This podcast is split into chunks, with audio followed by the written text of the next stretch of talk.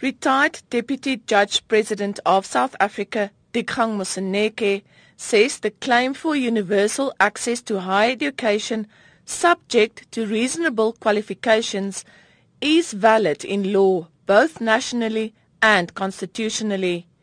He however says the violence currently entrenched in the Fees Must Fall movement is wholly unacceptable and must stop immediately. I urge our young university students not lightly to flirt with terms like revolution and violent uprising.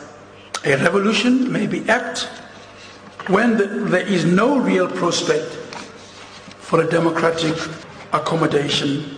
There is no ideological or practical justification for toying around with delusions of an armed struggle or armed revolt within a stable society capable of democratic correction. Moseneke says as tertiary students are of voting age, they can use their votes if they are unhappy about the current state of affairs. He says universities are the wrong targets, but soft targets as they were never meant to be fortresses. Universities can never rightly promise universal access to education. That is not their task.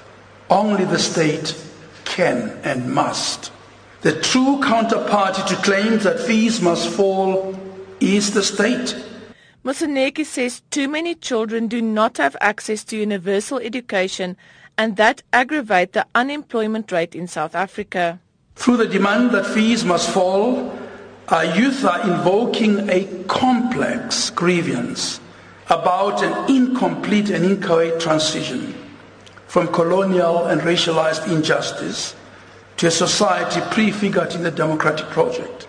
Their grievance points to a faltering social transition dogged by economic exclusion, poor governance, and wastefulness, as well as predatory tendencies.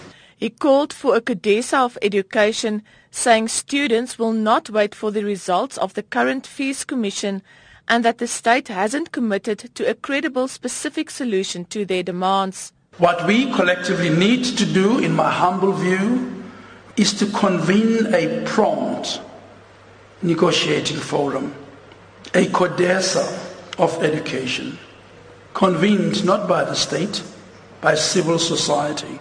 At the forum, government will occupy a place of importance because it, in the end, bears the duty to provide legitimate access to education.